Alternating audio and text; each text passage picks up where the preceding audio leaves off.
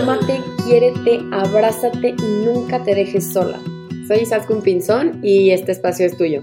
¿Platicamos? Hello, hello equipo. Buenos días, buenas tardes, buenas noches. ¿Cómo están?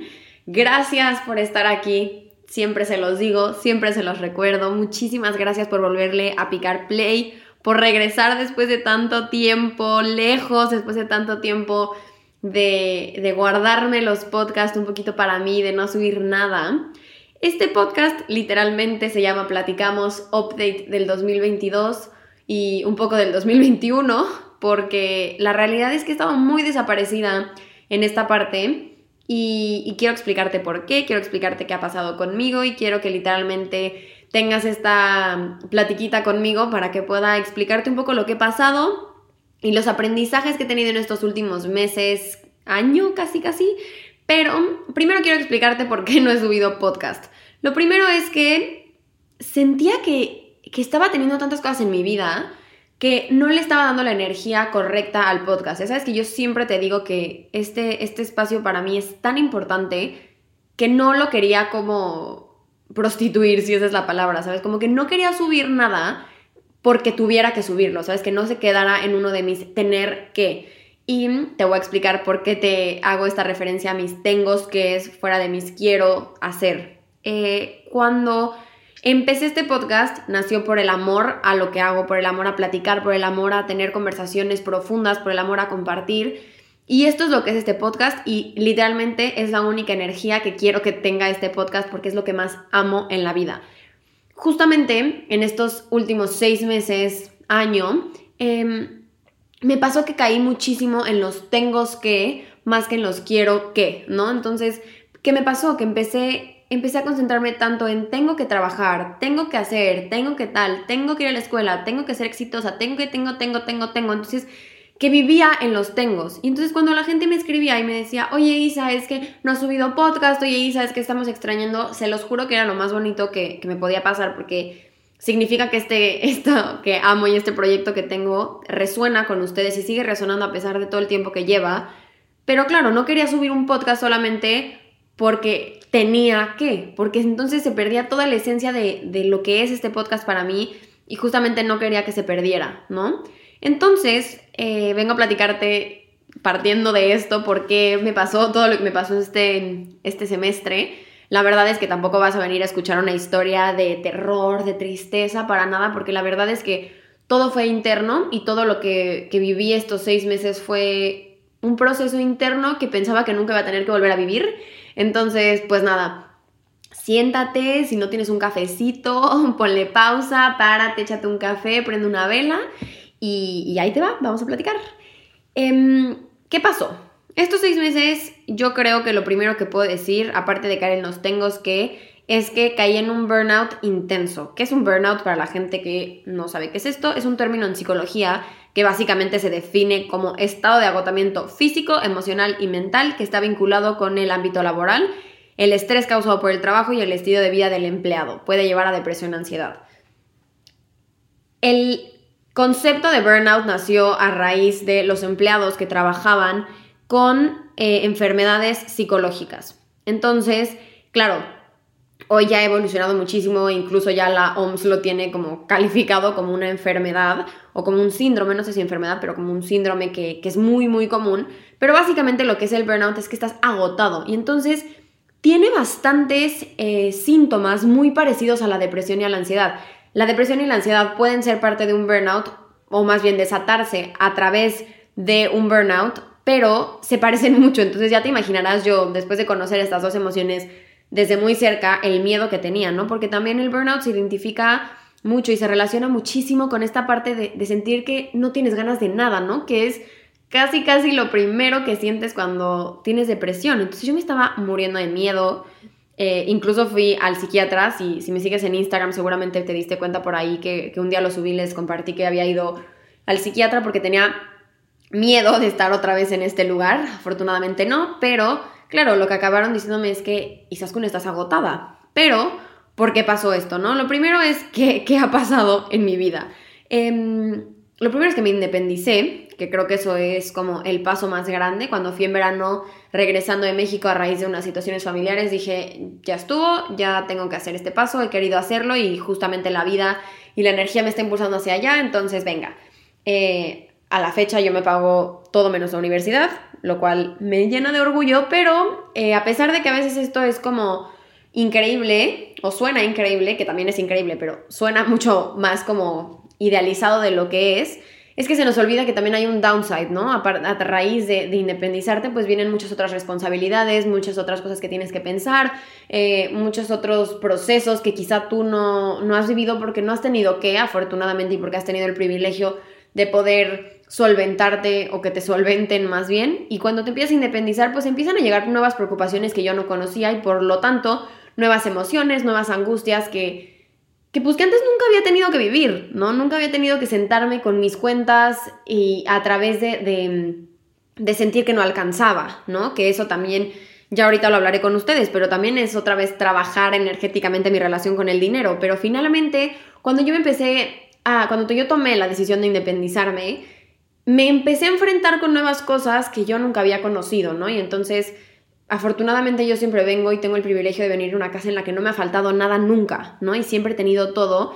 Y después de tomar esta decisión, pues empecé yo siempre, en mi casa, la verdad, afortunadamente mis papás siempre me han eh, inculcado muy bien eh, el valorar el dinero y valorar lo que cuesta generar dinero, pero claro, una cosa es tener la teoría y otra cosa es vivirlo en la práctica, ¿no? Entonces yo pues empecé a muchísimo más a valorar lo que tenía, lo que compraba, empezar a poner atención en dónde pones prioridad, en qué otras cosas pues quizás son un lujo que en este momento no te puedes permitir. Y entonces finalmente lo que se empezó a enfocar mi energía empezando este semestre, bueno, el semestre pasado, fue en solventarme y en sacar adelante mi casa, en sacar adelante mi economía, en pues empezar a generar eh, más que por gusto, porque antes todos mis proyectos que los hacía y generaba, pues eran un poco mis extras, ¿no? A volverlos mi fuente principal de ingresos para mi vida, para mi sociedad, no mi sociedad, para mis eventos sociales, para el súper, para la casa. Entonces, algo que antes era un extra, hoy se volvió mi fuente principal de ingresos, ¿no? Entonces,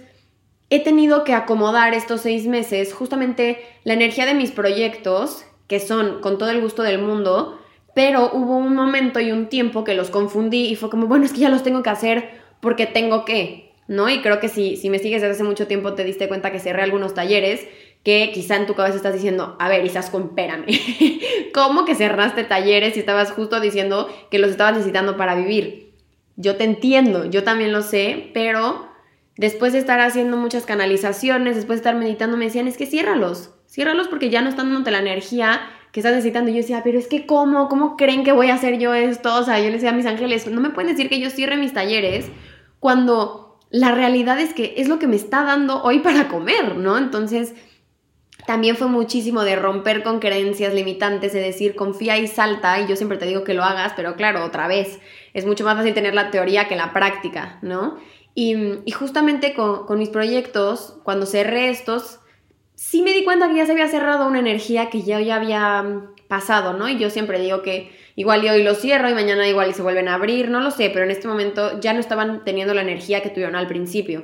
Entonces, también fue como hacer las paces yo entre soltar la creencia de que ganar dinero em, por las, o sea, disfrutar lo que haces y ganar dinero por ello era malo, ¿no? Porque yo tenía esta creencia de decir, claro, es que si yo cobro por algo que ayuda a la gente, entonces estoy siendo egoísta o estoy siendo una mala persona, pero realmente qué mejor bendición decir es que mi pasión es ayudar a la gente y puedo vivir de esto, ¿no? Porque finalmente vivimos en un plano terrenal y en lo terrenal no solamente el dinero no implica... Em, algo malo. Finalmente lo que implica es tu seguridad, es una casa, es un lugar donde dormir. Ya deja tú los lujos que te quieras dar en la vida, que también son increíbles, pero finalmente vives en un mundo terrenal. Entonces tienes que relacionar con el dinero para poder estar bien aquí, para poder seguir evolucionando y para poder seguir creciendo, casi casi pirámide de Maslow. Tienes que tener ciertas cosas bien acomodadas para poder entonces a partir de ahí crecer hacia otros ámbitos que te interesan, ¿no? Entonces, pues claro, fue también un poco ir acomodando el dinero a raíz de independizarme. ¿Qué pasó después? A raíz de esto, no solamente me estaba concentrando energéticamente en poder solventarme y tener mi casa y encontrar departamento y pagar la fianza y comprar muebles porque nos mudamos a un departamento completamente vacío porque yo ya tenía algunos muebles, Claudia tenía otros, entonces imagínate, ¿no? Este, este movimiento también fue pues un espacio que requería mi energía al 200%. Pero ¿qué pasa? En la vida no solamente estaba pues, mi independencia económica, también estaba la escuela, ¿no? Y a diferencia de la escuela en México, en España son un poquito más como mm, tradicionales en la manera de enseñar. Entonces, yo venía muy acostumbrada de mis escuelas de BI, que es Bachillerato Internacional, que, son un, que es un sistema que te empuja muchísimo a que pienses mucho más que a que guardes las cosas de memoria. Entonces, si tú me preguntas cosas, quizá yo te puedo contestar lo que significa, pero con mis palabras y darte mi reflexión. Y aquí son un poquito más tradicionales y a lo que te invitan es un poco a que escupas de memoria. Quizá que así lo aprendas, pero que en el examen escribas tal cual lo que viene en tus apuntes y cómo lo dijo el profesor. Entonces, aparte de enfocarme en sacar adelante mi economía, tuve que enfocarme también en la escuela.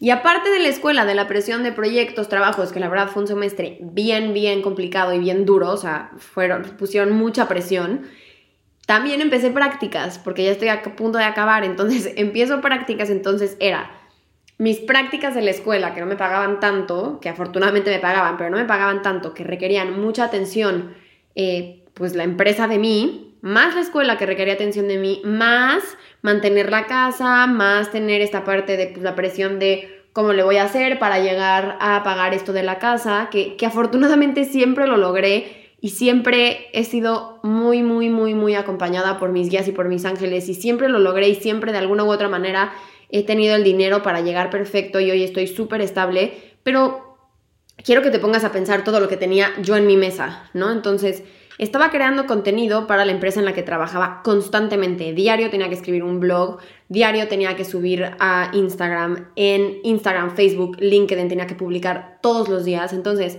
estaba creando contenido allá, pero claro, no queriendo dejar a mi comunidad de un lado porque es lo que más vida me da de verdad. Entonces, creando contenido por el otro lado, que yo, yo, yo al final del día decía, es que a mí me ponen Instagram enfrente y yo me voy a morir, ¿no?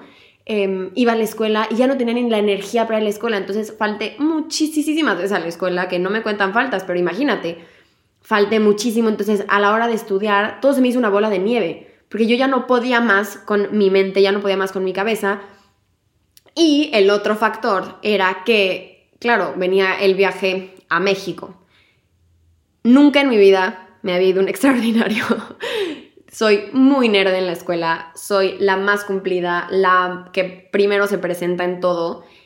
Y con la escuela lo solté un poco de lado, la verdad. Me no podía más. Entonces, claro, la escuela para mí pasó a segundo plano porque sí es cierto que llevo tanto tiempo en la escuela que ya no es una prioridad para mí. Hoy en día mi prioridad es lograr eh, tener mi negocio, lograr establecerme económicamente al 100%, hoy es mi prioridad mi pareja, hoy es mi prioridad tener una casa donde me sienta bien, en donde me sienta abundante. Y la verdad es que la escuela ya pasa más como a ser un trámite, ¿no? Pero eso no significa que no siga siendo una responsabilidad. Sigue siendo un trámite, pero es una responsabilidad. Entonces, claro, la dejé a un lado y tuvimos ciertas repercusiones importantes que me fui un extraordinario. Porque claro, no, no, en mi cabeza ya no entraba más información, estaba tan cansada que por más que traté de estudiar, Em, pues no me lo aprendí de memoria y yo pensé que a mi manera de estudiar en México, que siempre lo había sacado, lo iba a lograr porque lo iba a explicar. Y, finalmente yo salí del examen diciendo, ay, me fue súper bien, o sea, no me voy a sacar 10, pero igual y sí. Y claro, en la revisión el profesor me dijo, es que no me pusiste ningún concepto de las cosas que yo te puse. Y le dije, no, sí, aquí está explicado. Me dijo, sí, pero ¿dónde está el nombre? ¿Dónde está exactamente como yo te lo enseñé? Y entonces entré también en mil crisis porque mi viaje a México estaba en la línea. Entonces yo lloraba, o sea, no saben el drama que fue, porque decía, es que no me voy a poder ir a México, porque claro, la universidad no me estaba ayudando, no me estaba, o sea, me estaban diciendo, claro, ellos decían, ¿cómo le voy a decir a esta niña que se vaya si tiene un extraordinario? O sea, es su culpa por poner este, este viaje en los momentos de extraordinario, pero yo nunca me había ido a un extraordinario, y entonces, cuando me fui, se me cayó el mundo porque dije, no manches, no veo a mi familia, la última vez que me fui de México no nos fuimos en tan buenos términos, entonces Claro, para mí era un viaje mucho más importante que un viaje de, placer, ¿no? Entonces, como que significaba muchísimo para mí este viaje y cuando pasa esto de mi examen, después de haber tenido ocho exámenes, dije, es que no puede ser, o sea, no mames que no me voy a ir a México.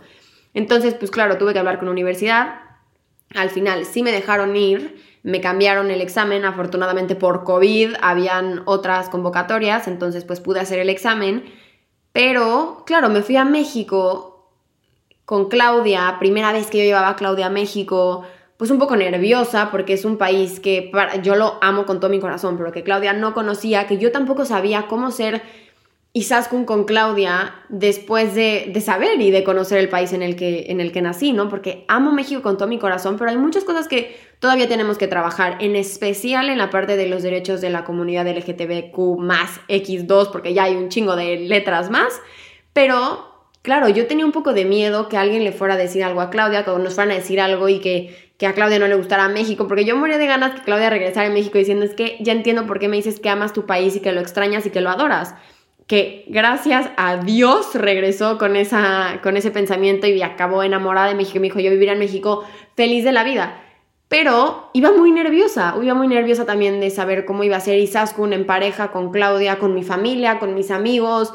Em, en general iba nerviosa, iba muy nerviosa y con el peso del examen atrás, porque claro, tenía que volver a estudiar de cero porque yo pensaba que había estudiado y de verdad mi cerebro no absorbió nada, o sea, fue como una esponja llena de agua que ya no absorbe nada. Entonces cuando estudié ya no podía más, entonces estuvo bien tener este espacio para ir a México y como salirme de la escuela y de verdad conectar con mi país, pero también ahí está la otra parte. Yo fui a México a ser guía de turista. ¿Por qué? Porque Claudia venía conmigo y me encantó que conociera mi país a través de mis recomendaciones, mis tips, mis viajes, mi todo. Pero yo necesitaba un viaje de mis vacaciones, o sea, yo necesitaba vacaciones de mis vacaciones, porque yo fui a México a enseñarle, a que conociera y un poco a saber quién era Isaskun en México con Claudia como mi pareja, ¿no? Entonces también fue esa parte de decir, claro, estoy aquí, estoy en México, necesito vacaciones de mi vida en Barcelona y estoy aquí y ahora necesito vacaciones de mis vacaciones porque no paramos un segundo, o sea, no hubo un solo día que dijéramos, ahí vamos a descansar. Diario nos despertábamos temprano, diario íbamos a desayunar, diario íbamos a un lado, diario fuimos a, a, Teotihuacán, sube para acá, vamos a la Condesa, vamos a Polanco, vamos a no sé qué, vamos a conocer el castillo, vamos a ta ta ta ta ta, ta que yo acabé muerta, porque era, conoce uno, conoce dos, también sé que esto es un unpopular opinion, pero sí creo que todos tenemos cierta batería social.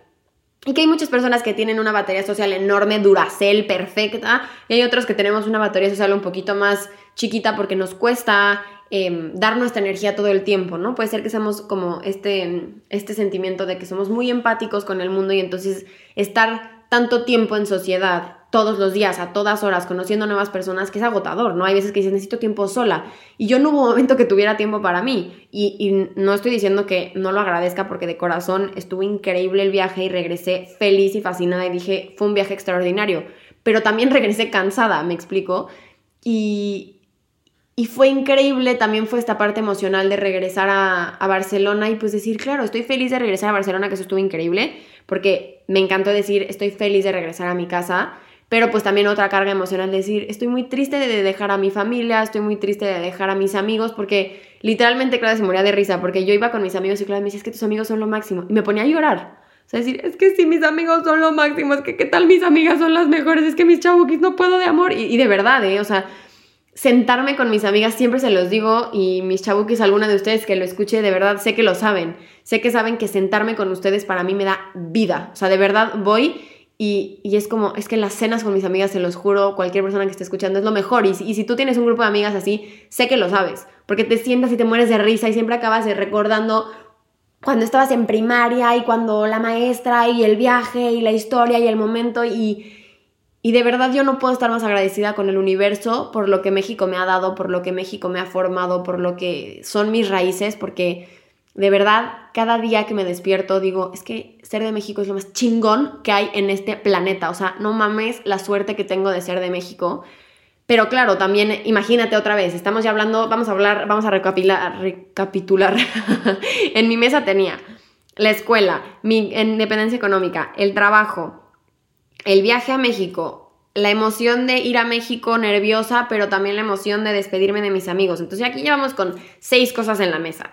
Ahora, antes de irme a México, después de haber trabajado como loca para tener todo para México, para poder vivir a México y no tener que trabajar todos los días, de hacer un horario perfecto, un día antes me dicen, oye, ¿qué crees? ¿Va a cerrar la empresa? Y yo, a ver, no, ¿cómo? O sea, ¿cómo que va a cerrar la empresa? Entonces cierra la empresa en la que estaba trabajando, entonces preocúpate otra vez por conseguir prácticas, porque si repruebas la materia de prácticas, entonces no puedes graduarte. Entonces, ya saben, o sea, como que volvió a pasar una séptima cosa en mi mesa que yo decía, ¿cómo le voy a hacer? O sea, no manches. Yo te, lo juro que le decía al universo, por favor ya. O sea, ¿dónde le pico pausa un segundo? Porque de verdad no puedo más. O sea, yo sé que, sabes que puedo, yo sé que soy superwoman, pero tampoco soy superwoman, ¿no? O sea, no puedo con una cosa más en mi mesa, ¿no? Entonces, también eso fue otro, otro plato que tenía. Entonces, imagínate, en México también buscando prácticas para resolver. Al final se resolvió, pero tuve una entrevista en México, entonces con horario de Barcelona, entonces despiértate súper temprano. Bueno, en fin. Eh, después de pasar un viaje en México increíble, de conectar con mi familia, regresamos a Barcelona y las 10 horas de regreso, que en teoría te tienes que dormir para llegar aquí con menos jet lag, me la pasé estudiando, porque en México no toqué literalmente uno solo de mis apuntes porque no hubo tiempo, porque estuve todo el día haciendo algo de turista. Entonces, 10 horas de vuelo de regreso estudiando, estudiando, estudiando. La hermosa, preciosa, mi vida reina hermosa de Claudia se echó las 10 horas estudiando conmigo. Creo que pudo haber hecho el examen y lo iba a pasar mejor que yo porque se sabía todo lo que yo decía. Literalmente me preguntaba, no, acuérdate que esto de memoria. Entonces Bebé, si estás escuchando esto también te agradezco mucho por haberte aguantado conmigo 10 horas de escuchar de relaciones públicas, te amo, pero también. Entonces esas 10 horas que yo tenía que recuperar energía las usé para estudiar, porque ¿qué crees? El día que llegué empecé a trabajar, o sea, llegué a las 10 y media de la mañana a Barcelona y a las 3 de la tarde tuve mi primer día de trabajo, con el peor jet lag de mi vida, y al día siguiente tuve mi examen a las 9 de la mañana. Entonces, claro, llegué al examen muerta, agotada, con un jet lag de muerte, con la información en mi cabeza pues fresca porque me desperté a las 5 de la mañana a estudiar, pero un agotamiento que dije, es que ya me da igual, solo quiero pasar. Hago el examen, salí un poco nerviosa porque fue un examen bastante complicado, pero yo dije, bueno, seguro paso, pero ya había tenido el background de que mi profesor es muy rudo calificando, entonces yo ya venía con un agobio y ese mismo fin de semana nos mudamos de casa. Entonces, mi 2022 empezó el 20 de febrero. Bueno, no, 20 de febrero no, el 13 de febrero, literalmente que nos mudamos. Ojo aquí, el 13 de febrero me mudo, el 14 fue San Valentín y Claudia y yo nos fuimos a cenar, súper lindo, y el 17 de febrero es mi cumpleaños todos los que tengan aquí conexiones espirituales o sabiduría espiritual o información espiritual saben que el mes antes de tu cumpleaños es un, es un cumpleaños, es un mes muy, muy, muy extremadamente rudo porque es cuando se empiezan a acomodar las cosas, es cuando todo lo que aprendiste el año pasado se empieza como a sentar, donde empiezan a salir como las últimas cosas del año, donde se empiezan a apretar estas pequeñas tuercas del año pasado.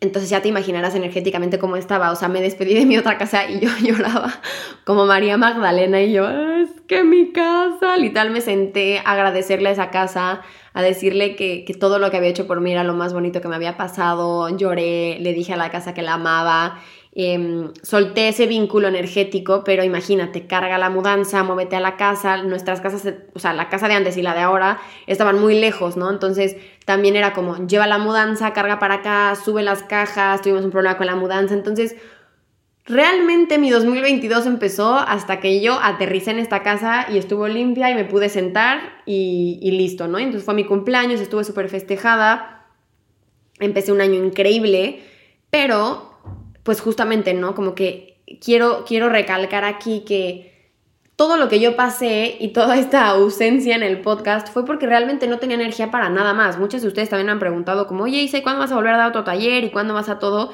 Y incluso les fallé mucho en las meditaciones, que creo que fue lo que más constante fui, pero era porque realmente no tenía energía ni para mí, ¿no? Estos últimos seis meses, justamente después de tener, pues toda la teoría porque la tengo, toda la teoría de cuidarte, de estar ahí para ti, se me fue un poquito de las manos, ¿no? Y creo que esto es súper, súper importante, que hay que verlo con muchísima compasión, pero creo que es clave platicarlo. Y es que en estos últimos seis meses, a pesar de tener toda la teoría de cómo tengo que cuidarme, de, cómo tengo que estar ahí para mí, yo siempre se los comparto, ¿no? En qué momento de la semana haces tiempo para ti, haz algo que te guste, ta, ta, ta, ta, ta, ta. No hice ni uno, porque estaba poniendo mi energía en otras cosas, no estaba poniendo mi energía en levantar mi casa, estaba poniendo mi energía en sacar la universidad, estaba poniendo la energía en otras cosas. Y creo que está padrísimo que yo les comparta esto porque Muchas de ustedes están muy cerca de mí, a pesar de que no nos conocemos físicamente, muchas de ustedes están cerca de mí, me sé sus historias y me sé todo lo que me comparten y me sé historias muy personales de ustedes. Y creo que a veces caemos un poco en lo que, en lo que pueden como transgiversar las redes sociales y muchas me preguntan, oye Isa, es que cómo le haces siempre para estar feliz, para tener tiempo para ti y justo quiero compartirte esto porque no lo hice. Estos últimos seis meses no hice tiempo para mí no estuve ahí para mí, estuve justamente poniendo energía en otras partes y ninguna de esas fui yo. ¿Y qué pasó? Se me cayó la mesa. O sea, hoy ya pasó, ya estamos hablando de una historia pasada y justamente este, este semestre lo estoy haciendo mucho mejor.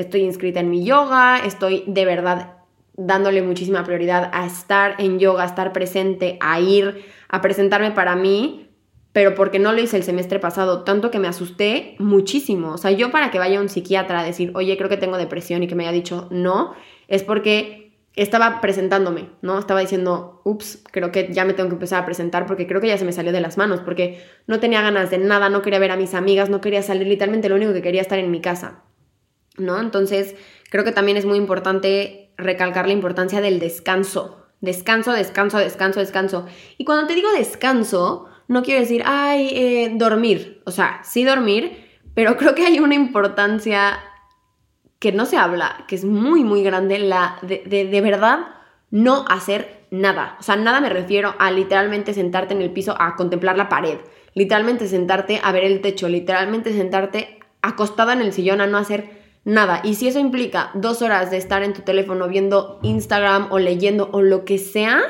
es muy importante no hacer nada, porque justamente en una de mis clases de comunicación de hace mucho tiempo hablaban de la importancia de, de, la nada, o sea, de decir, no hacer nada porque justamente estos momentos de descanso, estos momentos como de baja, literal, es lo que te permite después volver a levantarte, volver a poder crear y em, volver a como, pues un poco que se descargue la pila para poder volverla a cargar y volver a subir, ¿no? Porque literalmente como un teléfono, si tú cargas tu teléfono y lo estás usando, la pila no se carga al 100% y se tarda más en cargarse. Igualito con esto, si tú en tus momentos de descanso te pones a, no sé, a, leer de física cuántica o, a trabajar un poquito más en otras cosas, incluso si son cosas de ti, ¿eh? o sea, si yo hubiera, si yo en esos momentos que estaba súper cansada, no me daba mis momentos de descanso y me ponía a trabajar en escribir un podcast, no, no, no iba a salir bien. O sea, lo que yo te iba a decir iba, iban a ser puras tonterías porque no iba a estar hablando desde mi corazón, iba a estar hablando desde la como responsabilidad de te tengo que hacer esto, porque la realidad es que no tengo que hacer esto, ¿sabes? Lo hago por el amor que le tengo a mi podcast, pero no quería que se, que se manchara y fuera una responsabilidad más, ¿me explico? Y justamente estos tiempos de descanso, decir, estoy agotada, literalmente me voy a sentar en el sillón a tirarme y no hacer nada, es muy, muy, muy importante, más de lo que, de lo que parece, porque el detenerte te permite volver a calibrar, te permite como una brújula decir, oye, ¿dónde estoy? ¿Dónde estoy parada? ¿Hacia dónde voy? ¿Qué es lo que quiero hacer? ¿Qué me gusta? ¿Qué no me gusta? Universo, ¿qué pedo? ¿No? Hay una frase que Sofía Alba dice muchísimo, que es, desde la aceptación es desde donde se pueden cambiar las cosas. Si tú no aceptas lo que te está pasando, lo que te incomoda, lo que no te gusta, no lo puedes cambiar porque no lo reconoces, no le das un espacio. Entonces, si tú aceptas lo que te está pasando, entonces es cuando tú puedes decir, ah, ok, esto me está pasando y la verdad es que no me gusta, ¿cómo lo cambio? Pero si haces como que no está pasando nada y te sumas a este como rueda de la fortuna de subir, bajar y, no hacer nada y estar en un trabajo que no te gusta, es muy complicado que lo puedas cambiar. Y de verdad, la frase que yo decía es como, yo llevo en estos seis meses y no puedo más con mi vida. ¿Cómo le hacían nuestros papás, nuestros abuelos para estar en un trabajo que odian 80 años de su vida, 50 años de su vida? O sea, de verdad, si tú te identificas con esto, te admiro, pero por favor renuncia hoy, porque esto no es vida. De verdad, no tenía yo una vida que dijera, esto vale la pena, ¿no? Otra cosa que creo que es muy importante y que creo que es un buen tip, es que este, el inicio de estos últimos seis meses fueron muy rudos, ¿no? Pero justamente cuando yo peor estaba, era cuando ya todo se estaba medio acomodando, ¿no? Cuando yo ya estaba mejor con mis papás, cuando yo ya estaba parada bien económicamente, que fue justo al final, cuando pues yo ya estaba medio sacando todo. Y yo decía, es que no estoy feliz con mi vida, ¿por qué? ¿No? Entonces empezaba a buscar afuera, bueno, ¿qué está mal? Puta, pues mi relación con Claudia está increíble, con mis papás increíble, con mis amigos increíble, con mi trabajo increíble. ¿Qué pasa, no? Y a veces nos empezamos a, concentrar en el afuera porque nos da miedo ir hacia adentro. Y de verdad, me daba mucho miedo ir hacia adentro porque sabía que era, era como muchos errores que yo había estado cometiendo conmigo, de no estar para mí, de no darme tiempo, que me daban el ego. Porque sí, la respuesta era que yo estaba mal internamente porque yo no me estaba dando tiempo, yo no me estaba poniendo en el foco. Y tú sabes que yo siempre te digo que es lo más importante porque sin ti no se puede. Sin ti, si tú no estás, no hay manera humana que esto salga. Entonces, claro, me daba terror indagar porque entonces eso implicaba que yo le pudiera dar o ponerle la responsabilidad necesaria a lo que yo no estaba haciendo por mí. Entonces, alguno de los aprendizajes de estos últimos meses justo fue esto, ¿no? Aprender a, indagar y a ponerle nombre y a poner, ponerle una responsabilidad a lo que yo no estaba haciendo por mí. Creo que la, organización es importantísima y dentro de esta organización también tiene que haber el, el espacio que te digo de descanso, de tirarte y no hacer nada Creo que también hay una importancia de, cuidar muchísimo tus espacios. Si tomaste el taller de 21 días contigo, lo sabes, que yo creo que, y siempre te digo que intencionar tus espacios es importantísimo, pero creo que también era algo que no me estaba ayudando, ¿no? En estos últimos seis meses estaba en una casa que la amo, ¿eh? Y le agradezco infinitamente por haberme cachado, pero era muy, muy chiquita y era un piso que daba directamente a la calle. Entonces, claro, no entraba luz, no había manera de que yo a las 3 de la tarde tuviera un rayito de luz, era como el reflejo de la ventana de enfrente, entonces yo trabajaba desde casa, entonces imagínate la depresión, o sea, me empezaba como una plantita a, necesitar sol. Y creo que algo que he leído mucho ahora en Instagram y que me ha salido mucho en específico de Mariana Patiño es que para tú sentirte abundante y generar abundancia, tienes que estar en espacios que te permitan sentirte abundante, ¿no? Siempre, siempre que Claudia se muere de risa que le digo, es que tengo que ir a, tengo que trabajar muchísimo, entonces voy a ir a casa de Paola porque ahí siempre me siento como súper productiva, ¿no? Porque la casa de Paola es una casa que siempre está como trabajando, trabajando, porque Paola trabaja desde casa, entonces llegas y es una energía mucho como de, de producir, producir, producir, ¿no? Entonces, justamente en la casa nueva en la que estamos, me hice un estudio dentro de, de nuestra casa, uno de los cuartos, lo volví mi escritorio y lo volví mi oficina para poder tener un espacio en donde yo me sienta productiva, en donde yo me sienta abundante y todo lo demás de la casa también me hace sentir abundante. El espacio, la luz que entra y de verdad no tienes que tener una mansión, simplemente un lugar en el que tú entres y digas, qué delicia, me encanta crear en este lugar, me encanta estar aquí, aquí puedo agarrar pilas, aquí puedo comer rico, aquí me entra el sol. De verdad parece una tontería y quizá, no más bien, sé que es un privilegio para muchos, pero creo que es algo que a veces pensamos que es más un lujo y creo que debería de ser como casi casi canasta básica, ¿no? Y no quiero sonar como, como airhead y decir, ay, esta niña que está diciendo que esto es prioridad. Yo sé, yo sé que antes hay muchas prioridades antes y que es lo que te decía como la pirámide de Maslow, ¿no? O sea, hay que tener hay que solventar ciertas otras cosas para empezar a preocuparnos por los espacios en los que estamos, pero no significa que tu casa tenga que ser el espacio en el que te sientes abundante, ¿no? Puede ser que tu lugar abundante sea un parque, o que tu lugar abundante sea un café, o que tu lugar abundante sea una biblioteca. ¿Me explico? O sea, lo que quiero decir es que hay muchos lugares que tú puedes priorizar o que puedes priorizar rodearte de ellos para poder crear la vida que quieres crear. Creo que hay muchísimas creencias alrededor de, los límites que nos ponemos y justamente una de mis super guías, Ale Karam, siempre dice que el dinero puede ser la excusa, pero no es el problema, ¿no? A veces decimos, es que no tengo dinero, es que no tengo dinero, es que no puedo hacer esto porque no tengo dinero. Y a veces es solamente la excusa y no más bien el, el, el problema de raíz, ¿no? ¿Quién te dijo que no podías crear porque no tenías dinero? ¿Quién te dijo que el dinero era un impedimento tan grande que no te permitía seguir tus sueños? ¿Quién te dijo que no podías generar dinero porque tus papás no pudieron generarlo? ¿no? Digo, estas solamente son como una de las creencias más básicas, pero creo que son preguntas que son interesantes contestarnos. Y, y bueno, en general todos estos cambios eh, han cambiado por completo mi energía eh, tengo un nuevo trabajo, estoy súper feliz, justamente era lo que quería. Me empecé a dar cuenta que de todo lo que me quejaba, el universo me lo quitó, literalmente me lo quitó porque lo pedí y ha sido increíble ver dónde, dónde me ha acomodado el espacio en el que estoy, la casa que Claudia y yo estamos creando, lo bien que estamos ella y yo, lo bien que estoy con mis amigos, em, lo afortunada que me siento por la gente que tengo en México, pero también lo afortunada que me siento por los lugares y espacios que he creado aquí. Entonces, en general ha sido seis meses que sí me revolcaron, pero que me han llevado aquí para poder contemplar todo lo que soy, todo lo que soy capaz de crear y para continuar confirmándome constantemente y obsesivamente que sin nosotros y sin ti no hay nada.